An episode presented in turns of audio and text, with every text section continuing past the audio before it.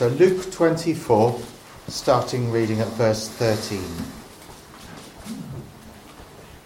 Now, that same day, two of them were going to a village called Emmaus, about seven miles from Jerusalem. They were talking with each other about everything that had happened. As they talked and discussed these things with each other, Jesus himself came up and walked along with them, but they were kept from recognizing him. He asked them, What are you discussing together as you walk along?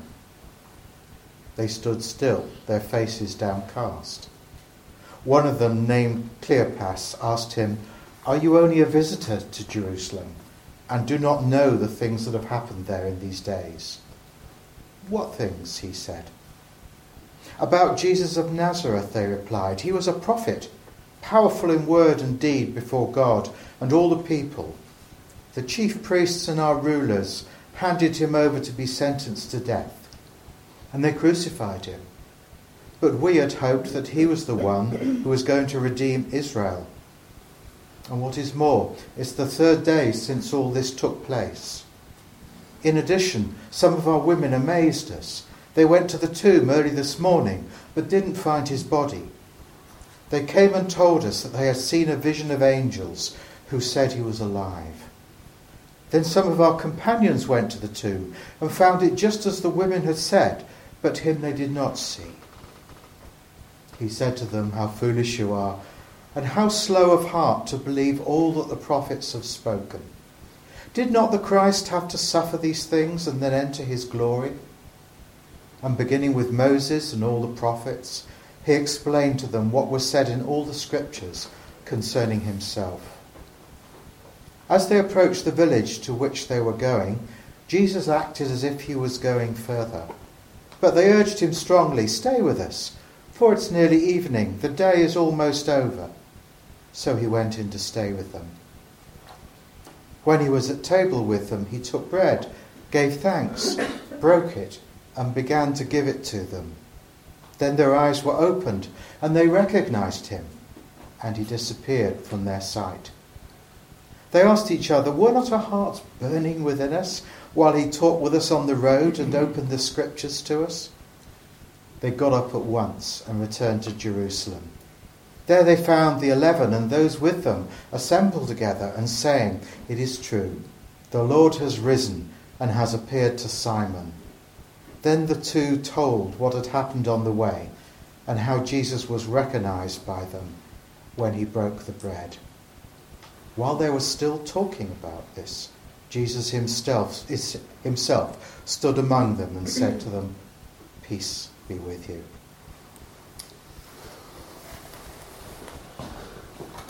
Hello.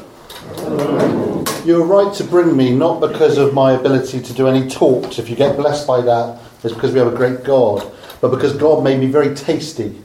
Uh, not for humans, but you'll notice that um, I will attract all the midges, and uh, so you'll all be bite free, and I'll just be followed around with hundreds. I went to Uganda last year with uh, the person I became a Christian with, Mr. Leach, and uh, we both had shared a bedroom, and he would wake up in the morning just perfectly fine, and I was head to toe in bites. So you did well to invite me here where there are midges galore.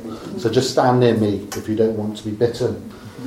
I've got to be honest with you, I, have had a difficult day today, and it's a difficult day because I've been very emotionally involved with the whole referendum, as I'm sure many of you have. And uh, without going into right or wrong, it didn't go the way that I had hoped. and uh, and um, I was up till four o'clock in the morning and finally went to bed after Nigel Farage's uh, speech. And um, actually, I've been weeping today. And uh, we live in a world that's changing rapidly, it's out of our control. But isn't it just great to come to God's word, which is unchangeable? That we can come here this weekend and come to our great God, who is the same yesterday, today, and tomorrow. So even though I weep, and I'm sure some of you weep today, we come not fearing because we have a God who has it all written in his hands. But as we come to his word, let me just lead us in a prayer. And then forgive me, I'm not going to be long tonight, but I'm going to be quite heavy. I, am going straight into it tonight. So let's be still and let's ask God to just be speaking to us.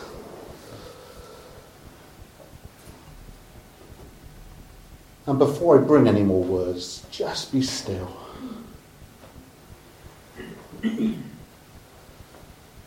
Become aware of our breathing.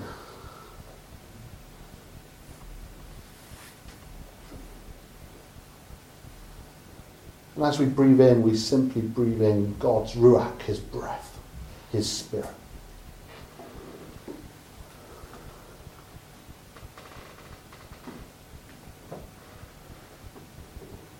And as we breathe out, we're saying His name, Yahweh.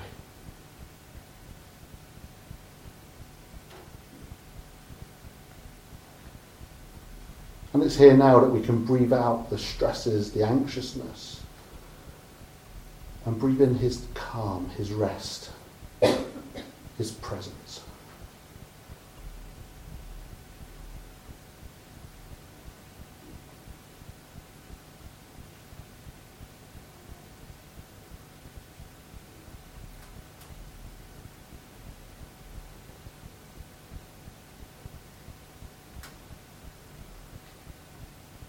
Lord God, help us to be aware of your presence now. May tonight, as we open your word at the beginning of this weekend, may our eyes, eyes be opened, our hearts burning. And for that to happen, Lord God, I simply offer you my extraordinarily average words and ask that you might use your spirit to give words of eternal life. Come, Father, Son, and Holy Spirit. Have your way with us, we pray. In Jesus' name. Amen. Amen. So our story begins tonight, not on a dusty road to Emmaus. Our story doesn't even begin that morning with the empty tomb. Our story doesn't begin on the Friday that we think was good on the cross. Our story doesn't even begin with the birth of Jesus. Our story begins in those first few verses of Scripture in a garden. And our story begins, we're told, in a garden that was filled with shalom. All was right with the world, all was right with self, all was right with other, all was right with land, and most importantly, all was right with God who dwelt amongst his people. Our story begins in a garden. Our story begins with shalom. And our story ends not in this disciple's house with the bread being dapped. It doesn't even end with the resurrection. Our story ends in those last few verses of Scripture in a city. And what was a city to those writers but maybe a series of gardens?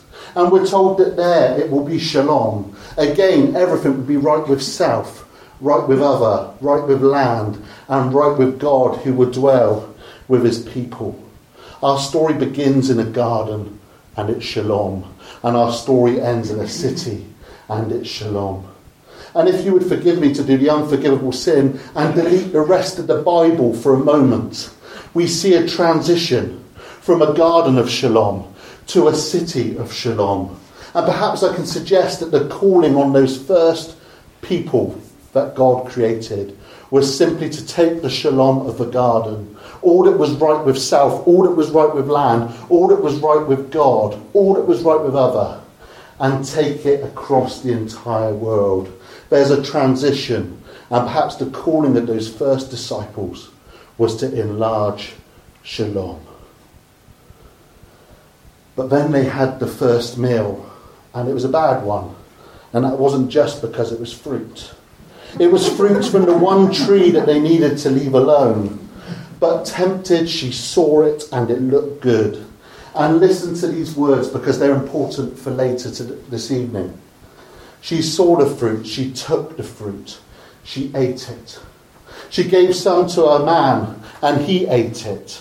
And their eyes were opened and they realized that they were naked. Shame has entered the world. Violence had entered the world. War had entered the world. Pain, tears, injustice, brokenness, decay, futility, sorrow, death itself had entered the world. Shalom, in its very early days, destroyed. And that wasn't the worst day. There's been many bad days. You know, the ones of war, of hunger, of thirst, of broken relationships, of abuse. But even those weren't the worst day. I had the privilege a few summers ago of going to Kolkata in India, and it was the biggest challenge of my life. It was the first time I had truly seen poverty in front of my eyes. And all I kept thinking was, I couldn't live here. I couldn't bring my young children here. And uh, one day we went to visit a New Zealand family who, whilst crossing the road in Christchurch, felt God tell them to move from middle class Christchurch, from the middle class education system, and live in the red light district of the poorest city in the world. And they did it.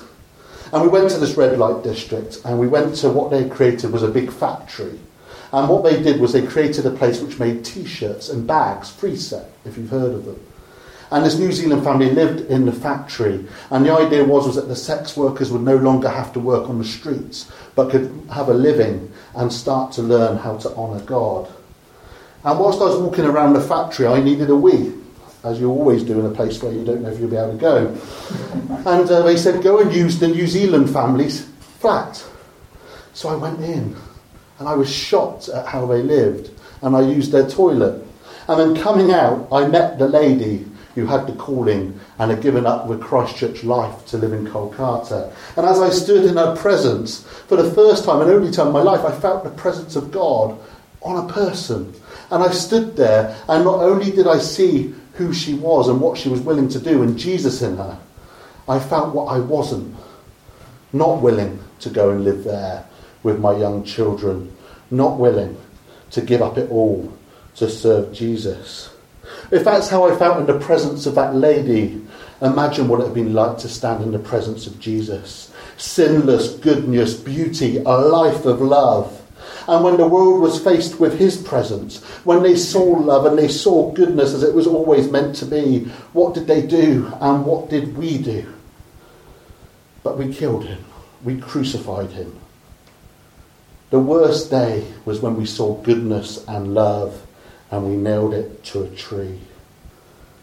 But there were a few who bought into his teaching, a few who accepted his love, and for them this was an even more painful day.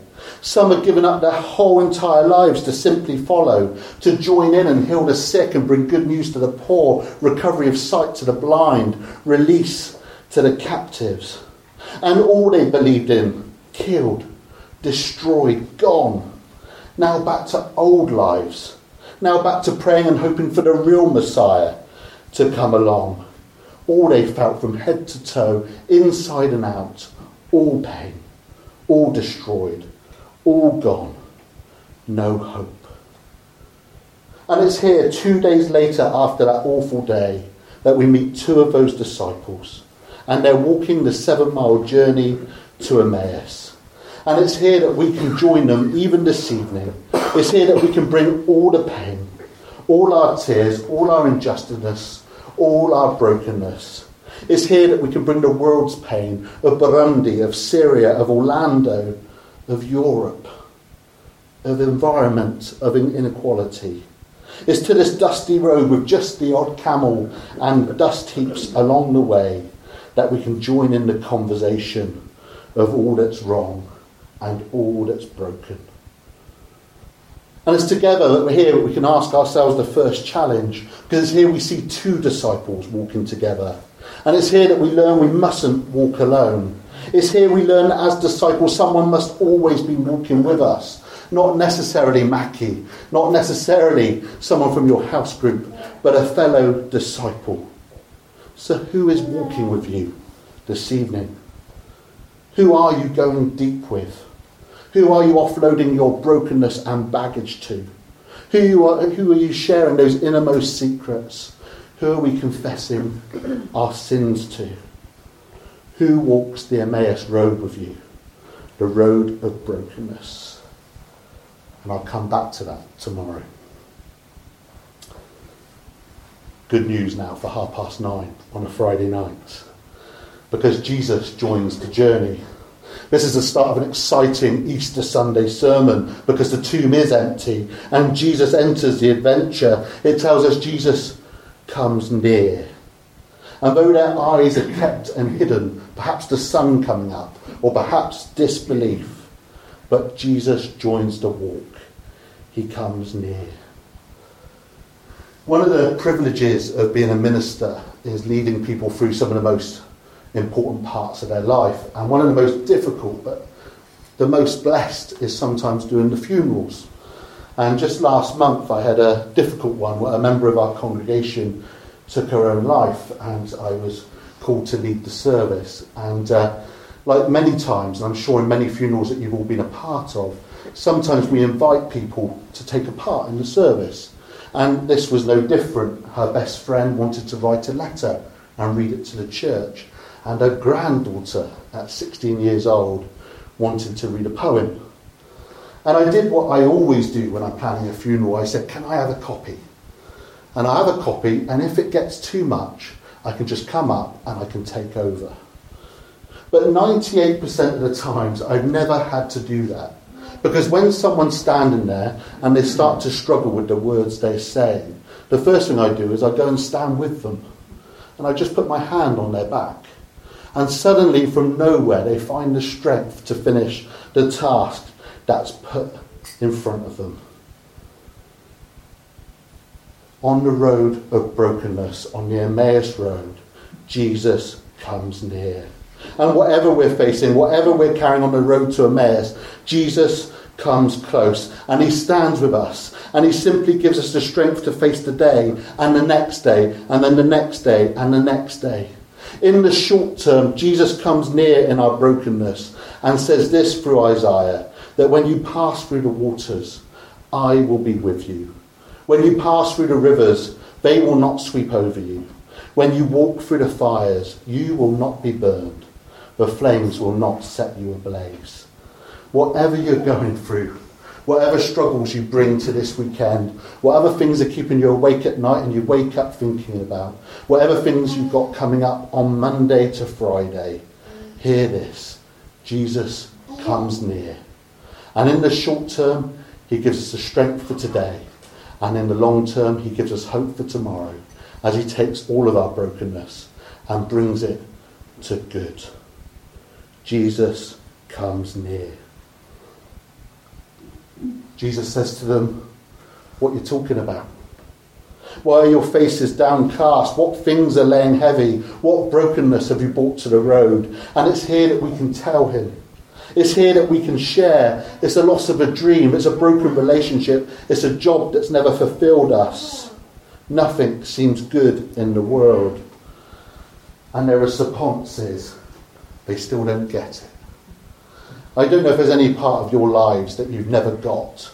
Mine is Trinitarian theology. And uh, I, I went through three years at college and I've done further studies since. And even when I think I finally grasped what it means for Father, Son, and Holy Spirit, one and three, I'm told I'm a heretic. I've never completely got it. But if I don't get Trinitarian theology, the disciples have never got God's story. They've never got who Jesus is. They tell him, Have you not heard? Jesus of Nazareth, a man mighty in God's power, who performed miracles, a prophet, a mighty teacher. But we had hoped that he was also the Messiah, the one who came to save us, but he wasn't. He's been crucified. He's died. And with him, our hopes and dreams have died too. He should have been defeating the pagan armies, but instead they've defeated him. He's died at their hands. They've crucified him. And we hope that he was the one who'd redeem Israel. Jesus replies. And he replies with the greatest sermon ever preached. And when I get to heaven and I meet Dr. Luke, I'm going to have words of him because Dr. Luke never wrote it down. but it begins this sermon with Jesus calling them foolish. And then he tells that whole story. Do you remember the one that starts in the garden and ends in the city and tells us about how it all simply points to him? And the greatest transition takes place on that road. Because for the disciples, they've crucified him, and we hope that he would redeem Israel. But now, he was crucified, and that is how he has redeemed Israel. They had seen the big story was all about how God would redeem Israel from suffering, but this is the story of how God would redeem Israel through suffering. Shalom could only be found once again when the Messiah, God's anointed, took Israel's suffering, the world's suffering, my suffering, your suffering, all that we bring to the road, onto himself and died under its weight, and then rose again as the beginning of God's new creation and God's new people. And that's what's happened. And that's what's just has. New life is here. New creation is here. Love is here. Forgiveness is here. Joy is here. Jesus is here. And praise the Lord because Shalom is here. He has done it. He's died. He's paid the price. And today and every day, He is risen. Now, the sermon probably went on a fair bit of time because we're told in the scriptures that they're nearly arrived at their seven mile destination. And Jesus acts as if he's going to go on. But the disciples instead say, Come, come and stay with us. And so it is with Jesus that he always needs to be invited. He'll never enforce himself on anyone. So it is of us that we must invite Jesus into our hearts, into our situations, into our circumstances. And now we find them finally around the table. And we remember that first meal that woman and man took the fruit, ate it, and their eyes were opened, naked, shame, death. And now suddenly on the road to Emmaus, and forgive me if I get excited, because we have a new first meal, a first meal for new creation, and Jesus gives them bread, and they take it, and they eat it, and their eyes are opened and they suddenly realize it's him, it's true, he's risen, he's Saviour. And as they notice, Jesus leaves the story and leaves their hearts ablaze. And it's at this point we can open the front doors that they didn't have in those days. And we can look down the dusty road and we can see wondrous transformation from pain, from tragedy, from a lost cause, from no hope, from shame and death and as they walk the road with Jesus, and as they eat a meal with Jesus, to life in its fullness, to life eternal, to hearts ablaze, to purpose and wonder. It's at this point that Westbury, when I preach to them, would like me to finish because I've just given them good news. But the story doesn't end there. And the gospel is never understood until there's a response. And the story ends instead with these disciples not staying in their home, but this time running to Jerusalem, this time dancing to Jerusalem, ready to take back the good news that Jesus is alive. He's setting hearts on fire. And the best evangelists are always those whose hearts are burning for God. Our story started in a garden, and it was shalom right with self, right with other, right with land, right with God.